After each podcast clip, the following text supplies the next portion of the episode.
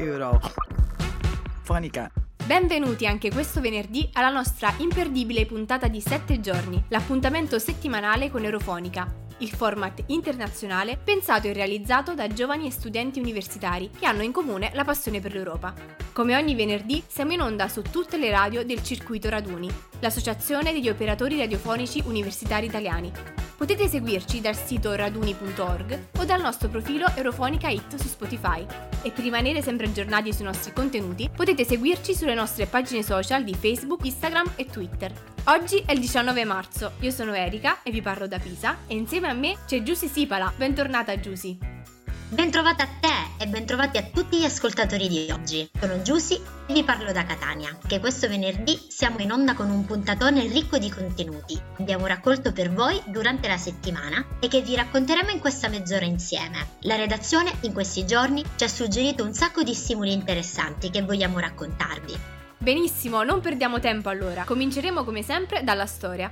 Questa settimana sono ricorsi ben due anniversari importanti che ricorderemo insieme. Prima, per ordine di tempo, la proclamazione dell'Unità d'Italia, ben 160 anni fa, considerata da fonti Eurostat il terzo paese dell'Unione Europea, dopo Francia e Germania. L'Italia ne è uno dei paesi fondatori ed è stata teatro di alcuni tra i più importanti avvenimenti della storia dell'Unione. Mentre, invece, 31 anni fa, Mikhail Gorbachev veniva eletto presidente esecutivo dell'Unione Sovietica. Ma non parleremo solo di date storiche, discuteremo anche dell'Europa con LGBTIQ Freedom Zone e del vaccino anti-Covid di AstraZeneca, al centro dell'attenzione mediatica di questi ultimi giorni. Non mancheremo di anticiparvi chi sarà il commissario europeo della settimana e quali imperdibili occasioni di stage e tirocini vi aspettano in Europa. Abbiamo parlato delle linee guida approvate dalla Commissione Cultura ed Educazione del Parlamento europeo sull'intelligenza artificiale e non pensate di esservi liberati di Brexit, ci sono ancora novità dal fronte oltremanica. Che dici, cominciamo?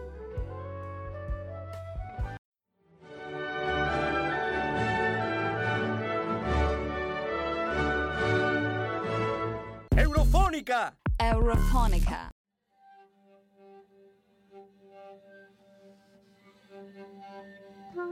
Il 15 marzo del 1990 Mikhail Gorbaciov viene eletto presidente esecutivo dell'Unione Sovietica. Le parole chiave della sua linea politica sono state dialogo e cooperazione internazionale. I sovietologi lo hanno definito il riformatore inconsapevole, sostenendo che il suo tentativo di riformare il comunismo e democratizzarlo con la trasparenza intesa come libertà di stampa e di pensiero, e la riforma, ovvero la riorganizzazione politica ed economica, provocarono la distruzione dell'URSS senza che il fautore di questo cambiamento si rendesse conto delle conseguenze. Dopo Gorbaciov, il mondo non sarà più lo stesso. Nel 1987 firma con il presidente statunitense Ronald Reagan il trattato che smantella i missili nucleari. L'anno seguente avvia il ritiro dell'Armata Rossa dall'Afghanistan e nel 1989 consente la rimozione del muro di Berlino. Attraverso accordi di cooperazione con i paesi della Comunità Economica Europea e il sostegno nei paesi del Patto di Varsavia alle forze impegnate nella politica delle riforme, Gorbaciov avvia una complessa iniziativa politico-diplomatica per pervenire a forme di integrazione sempre più ampie nella Casa Comune Europea. Decisioni che hanno cambiato l'Europa e il mondo portate avanti con l'obiettivo di rinnovare l'URSS e diffondere nel patto di Varsavia un contagioso esempio riformista. Riceverà il premio Nobel per la pace il 15 ottobre 1990. Lo scorso primo marzo ha compiuto 90 anni, in una Russia ancora divisa sul suo operato e che oggi poco gli somiglia.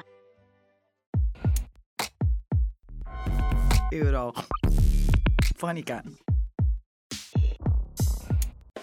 Ringraziamo Nicoletta per il suo prezioso contenuto, ma facciamo un salto avanti e torniamo al 2021. Anche l'Europa ha ancora diversi passi avanti da compiere per superare divisioni e disparità. Nel podcast di martedì, Daniela Floris ci ha parlato del testo approvato qualche giorno fa al Parlamento europeo, che ha dichiarato l'Unione Europea una zona di libertà LGBTIQ.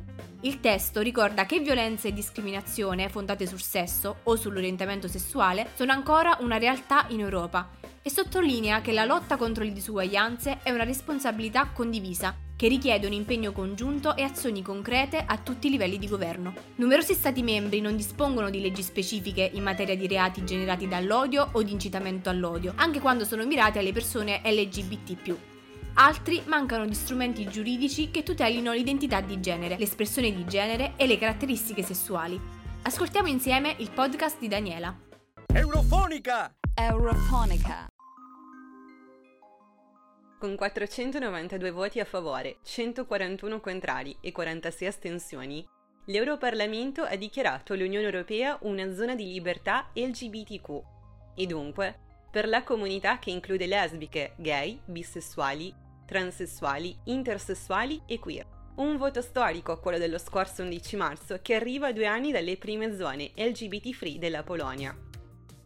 Dal marzo 2019 più di 100 regioni, distretti e comuni polacchi si sono autoproclamati zone libere dalla cosiddetta ideologia LGBT o hanno adottato carte regionali dei diritti della famiglia, che in maniera diretta o indiretta discriminano le persone appartenenti alla comunità LGBT+, e le famiglie arcobaleno, escluse dal welfare statale perché non conformi all'idea di famiglia tradizionale promossa da Varsavia. Si tratta di politiche fortemente discriminatorie che hanno portato la Commissione a impedire a sei città di riscuotere una serie di fondi europei. Non va meglio in Ungheria. Nel novembre 2020 la cittadina Gicta ha proibito la diffusione e promozione della propaganda LGBT. Un mese dopo, il Parlamento nazionale ha adottato emendamenti costituzionali che limitano ulteriormente i diritti delle persone e famiglie LGBT, nonché una legge che di fatto vieta il riconoscimento giuridico del genere per le persone transgender e intersessuali, persone nate con caratteri sessuali che non rientrano nelle tipiche nozioni binarie del corpo maschile o femminile.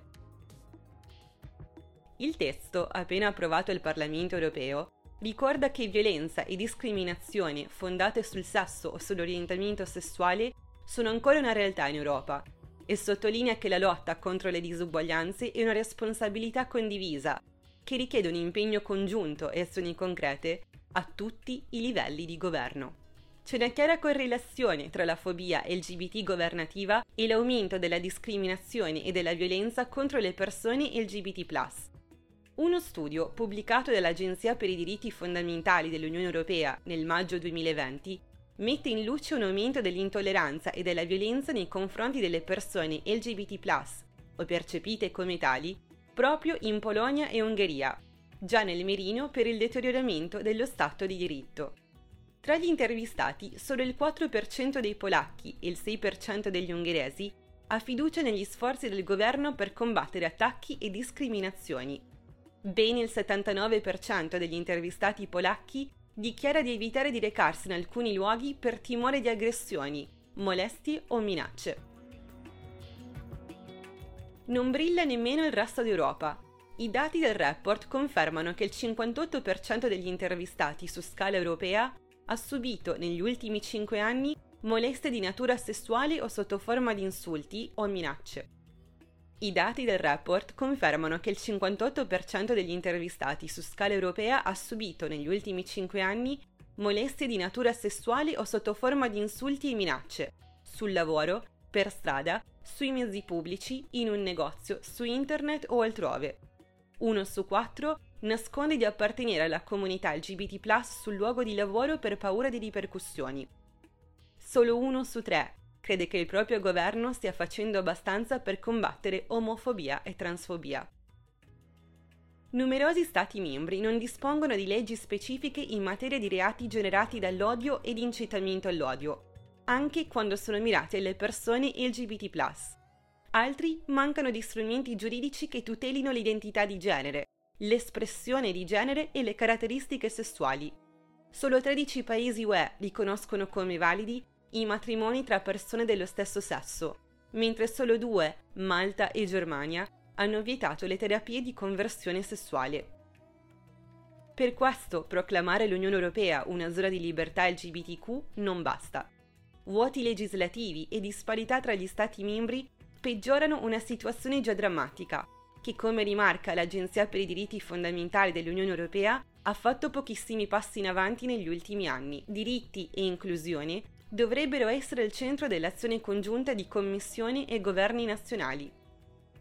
Non per essere liberi da, ma liberi per. Daniela Floris, da Nuoro, per Eurofonica.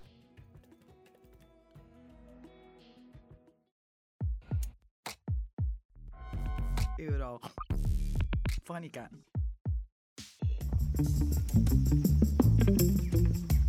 Nuovo alla storia guardiamo, perché mercoledì è stato un altro anniversario da non dimenticare. Il 17 marzo 1861 Vittorio Emanuele II di Savoia viene proclamato re d'Italia e si conclude il risorgimento italiano.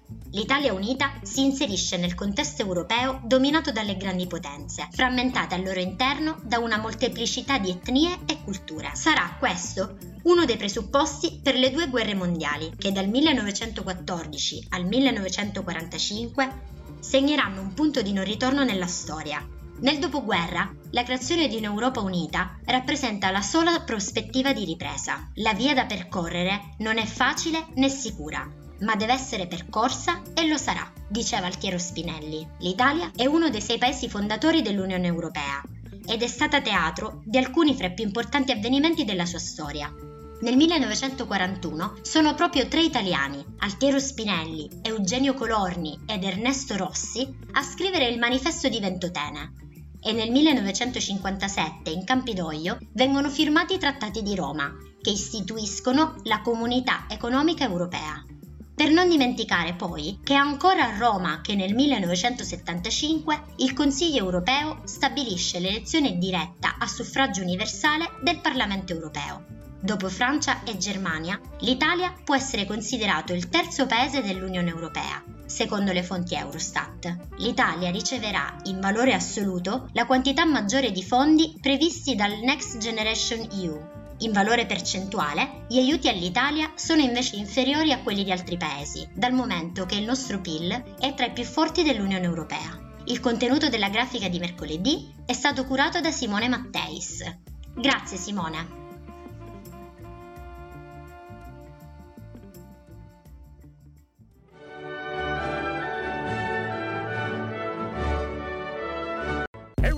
Eurofonica! Eurofonica.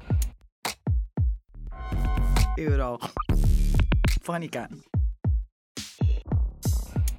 Ma continuiamo a viaggiare nel tempo ritornando a quello che è successo proprio in questi giorni in Europa. Non vi sarà di certo sfuggito che AstraZeneca, la nota azienda farmaceutica anglo-svedese, è nel mirino mediatico internazionale a causa di una presunta correlazione tra la vaccinazione e delle morti sospette. Il caso AstraZeneca ha riacceso le polemiche e le paure legate alle vaccinazioni. Nelle ultime settimane infatti sempre più paesi europei, tra cui anche l'Italia, hanno temporaneamente o parzialmente arrestato le vaccinazioni di questo gruppo farmaceutico medico. Fortunatamente proprio ieri l'EMA ha concluso la sua indagine confermando la sicurezza e l'efficacia di AstraZeneca, rinnovando il via libera alle vaccinazioni. Alessandro Dilda ci spiega cosa sta succedendo esattamente e cos'è AstraZeneca nel podcast registrato da Elena 90. Eccolo qui per voi.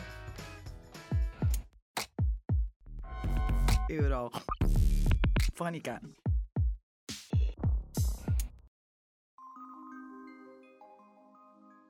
Negli ultimi giorni l'azienda biofarmaceutica AstraZeneca è al centro del dibattito pubblico, non solo europeo, ma internazionale. La causa? Il blocco precauzionale dei vaccini. Infatti, a seguito di diverse vaccinazioni anti-Covid AstraZeneca, sono sempre più frequenti casi di decesso, tendenzialmente il giorno successivo, ma in generale a poco tempo di distanza. Più precisamente, nelle settimane scorse, soprattutto nei paesi del nord Europa, diverse persone hanno iniziato ad accusare forti malesseri e in alcuni casi addirittura morte morte. Si è poi scoperto che i decessi presentavano tutti un elemento in comune, l'azienda produttrice del vaccino. Per questo motivo, in via del tutto precauzionale, diversi paesi hanno optato per la temporanea sospensione delle vaccinazioni targate AstraZeneca.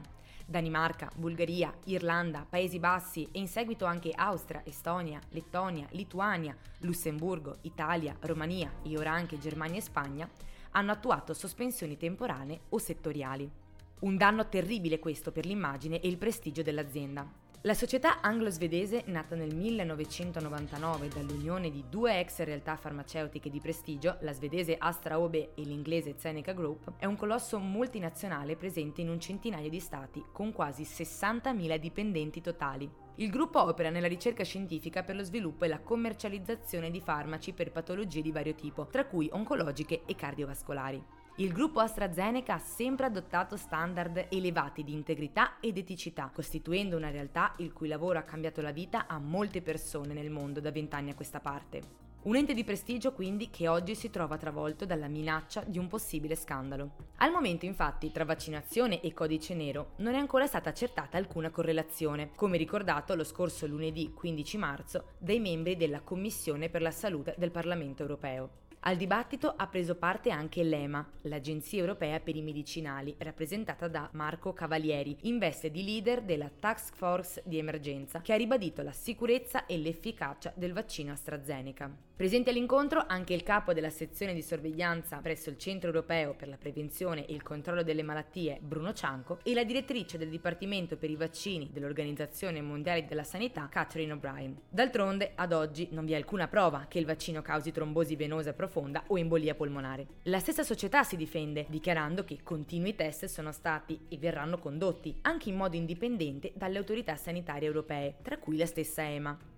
il che non deve essere necessariamente interpretato come un gesto di sfida, anzi, ma come un gesto di collaborazione. Un controllo incrociato complementare, infatti, potrebbe risultare più efficace. AstraZeneca non è mai stata al centro del mirino come oggi, nonostante i diversi scandali che l'hanno vista protagonista negli anni. Tra l'altro, delle nove case farmaceutiche coinvolte nella farmatruffa del 2007, AstraZeneca è stata la sesta ad optare per il patteggio, ricevendo la multa più alta da pagare, seconda solo a Pfizer. Certo, il curriculum di AstraZeneca quindi non è lindo e pinto, ma è innegabile che grazie al suo continuo lavoro di ricerca e sviluppo abbia realmente fatto la differenza per milioni di persone in tutto il mondo. E ora più che mai, in una crisi devastante come quella che stiamo vivendo, dal punto di vista sanitario ma anche sul piano socio-economico, il nome AstraZeneca resta uno dei pochi reali simboli di speranza e prosperità per tutta Europa. Non resta altro che restare fiduciosi e non farsi prendere dal panico. Come sempre, noi di Eurofonica vi terremo informati su ogni eventuale novità a riguardo. Per il momento,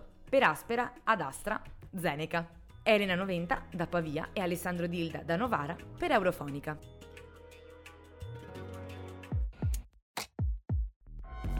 Euro.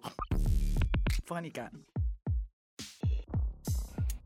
Era ora di fare un po' di chiarezza sull'argomento. La disinformazione crea paura e incertezza e di questi tempi non è per niente quello che ci serve. La cultura e l'istruzione, invece, ci possono aiutare a prendere consapevolezza del mondo in cui viviamo e possono avere senza dubbio effetti positivi su di noi e sul nostro futuro. La portavoce più autorevole di questo chiaro messaggio è certamente Maria Gabriel, commissaria per l'innovazione, la ricerca, la cultura, l'istruzione e i giovani.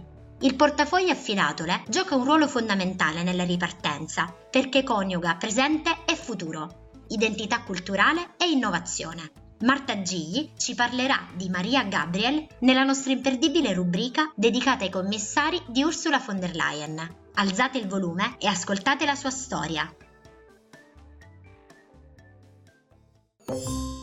You.com Quanto conosci i commissari europei? Scoprilo con Eurofonica. Culture and education are what link our history with our future. This is what makes us unique. Our soul, our culture, our diversity, our heritage. And I know that with Maria Gabriel it is in safe hands. Con queste parole, Ursula von der Leyen presenta la nuova commissaria per l'innovazione, la ricerca, la cultura, l'istruzione ed i giovani. Ma conosciamola meglio. Chi è Maria Gabriel? Classe 1979, Maria Ivanova Nedelceva, il nome da nubile di Maria Gabriel, nasce in un piccolo comune bulgaro. Ma lascerà presto Gozia Delcev per l'eclettica Bruxelles, che la ospita ancora oggi. Siede per la prima volta nel Parlamento europeo nel 2009 come eurodeputata per il partito Cittadini per lo sviluppo europeo della Bulgaria e si iscrive al gruppo del Partito Popolare Europeo di cui assume la carica di vicepresidente già alle successive elezioni, dal 2014 al 2017. Inizia così una promettente carriera battente bandiera europea. Gabrielle diventa un ingranaggio della complessa macchina dell'Unione, lavorando negli uffici di quelle istituzioni che tanto ha osservato crescere e rafforzarsi nel suo percorso di studi. Conosce bene il progetto europeo, i suoi processi decisionali, i punti di forza e le debolezze, perché sono stati proprio questi i protagonisti dei suoi progetti di ricerca, insieme alla sociologia politica e le relazioni internazionali. Prima di rappresentare i cittadini europei nell'emiciclo di Strasburgo, infatti, Gabriel insegna come assistente di ricerca all'Institut d'études politiques di Bordeaux, lo stesso istituto in cui nel 2003 aveva terminato i suoi studi, ottenendo la laurea magistrale in politica comparata e relazioni internazionali. La conclusione di un percorso accademico che le ha permesso di coniugare al meglio due passioni, le lingue e la politica ha sempre riconosciuto e nutrito la sua identità europea e proprio come noi ragazzi di oggi, il primo strumento che l'ha proiettata al di fuori dei confini nazionali è stata la passione per le lingue, tra tutte il francese. Così, dopo il diploma, si è iscritta alla facoltà di lingue e si è laureata proprio in lingue francese e bulgara. Parla fluentemente l'inglese e soprattutto crede nell'Europa due identità, quella nazionale e quella europea, che da sempre convivono in armonia in lei, nel lavoro così come nella vita privata. Tanto che trova l'amore proprio in Francia, dove incontra François Gabriel, che sposa e da cui decide di prendere il cognome. I primi interventi al PIE, i punti dell'agenda da europarlamentare e le iniziative che promuove evidenziano l'obiettivo della sua carriera politica, costruire una visione dinamica del progetto europeo, lavorando dall'interno per assicurare ai cittadini dell'UE il futuro migliore che l'Europa ha da offrire. E l'ingresso nella Commissione europea segna una vera svolta nel suo percorso. La Commissione von der Leyen non è la prima di cui fa parte. Nel maggio 2017, infatti, viene proposta dal governo bulgaro come commissario europeo della Bulgaria per sostituire la dimissionaria Kristalina Georgieva nel campo dell'agenda digitale e già in questa veste molte sono state le connessioni con la cultura, dalla direttiva copyright che ha reso il patrimonio culturale europeo più facilmente accessibile ai cittadini, alla mostra online Heritage at Risk, lanciata nel luglio 2019 e targata Europeana, che costituisce la piattaforma digitale dell'Europa per il patrimonio culturale. Maria Gabriel ha anche contribuito a definire la strategia Digital for Culture, creata dalla Commissione Juncker con l'obiettivo di adeguarsi agli sviluppi della rivoluzione digitale e rendere possibile forme nuove ed innovative di creazione artistica, un accesso più ampio e più democratico alla cultura e nuove modalità per accedere, consumare e monetizzare i contenuti culturali. Ad oggi le sfide che la pandemia ha lanciato all'Europa hanno dimostrato quanto stretto nell'era digitale può farsi il nesso tra tecnologia e patrimonio culturale. La commissaria Gabriel sta lavorando per mettere in comunicazione queste due dimensioni e rafforzarne le potenzialità. Il passaggio al digitale può veramente rafforzare gli effetti positivi della cultura e dell'istruzione, sia sul piano economico che su quello sociale, ha dichiarato. La sua missione dunque è garantire la piena attuazione dell'agenda europea della cultura ed investire nel futuro di innovatori e ricercatori. Che si tratti di storia, architettura, letteratura, musica, cinema, arte o sport, la cultura è libertà di espressione, identità e diversità. Creare opportunità, in particolare per i giovani, è un motore dell'economia dell'Unione. Soprattutto in questi momenti difficili è importante ripartire dall'istruzione e la ricerca, e il portafoglio affidato a Maria Gabriel gioca un ruolo fondamentale nella ripartenza, perché coniuga presente e futuro, identità culturale ed innovazione. Per costruire un'Europa di menti e di cuori, un'Europa inclusiva e che sappia valorizzare i propri talenti. Marta Gigli, da Pisa, per Eurofonica.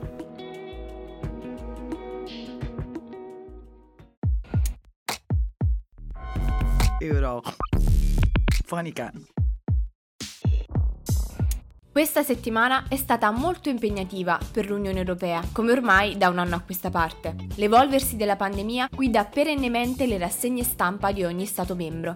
Negli ultimi giorni abbiamo infatti assistito alla sospensione precauzionale del vaccino AstraZeneca da parte dell'AIFA.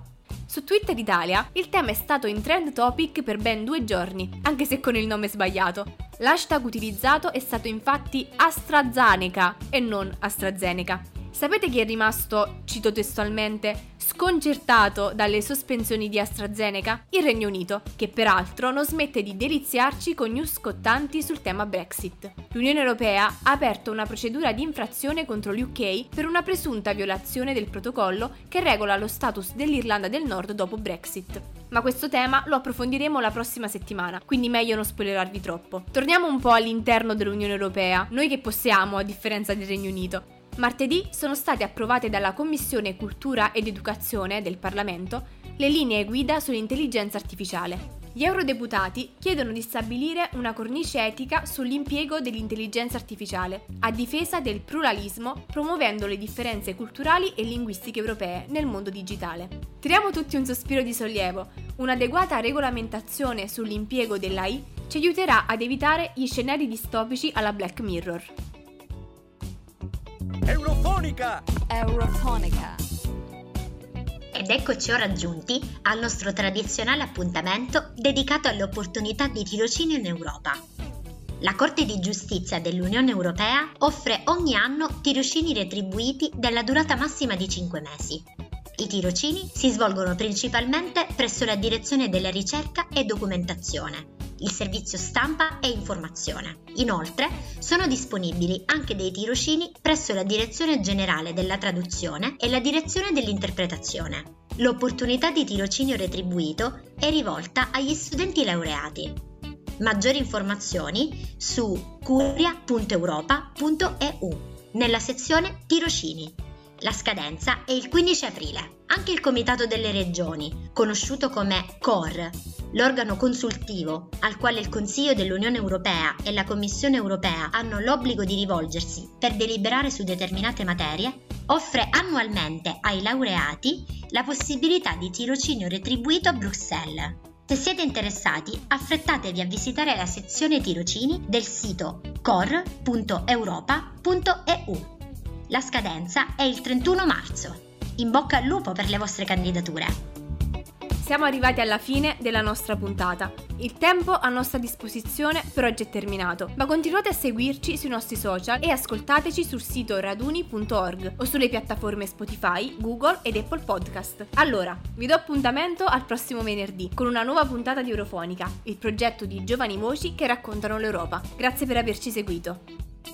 Erika Branca da Pisa. Giussi Sipala da Catania per Eurofonica.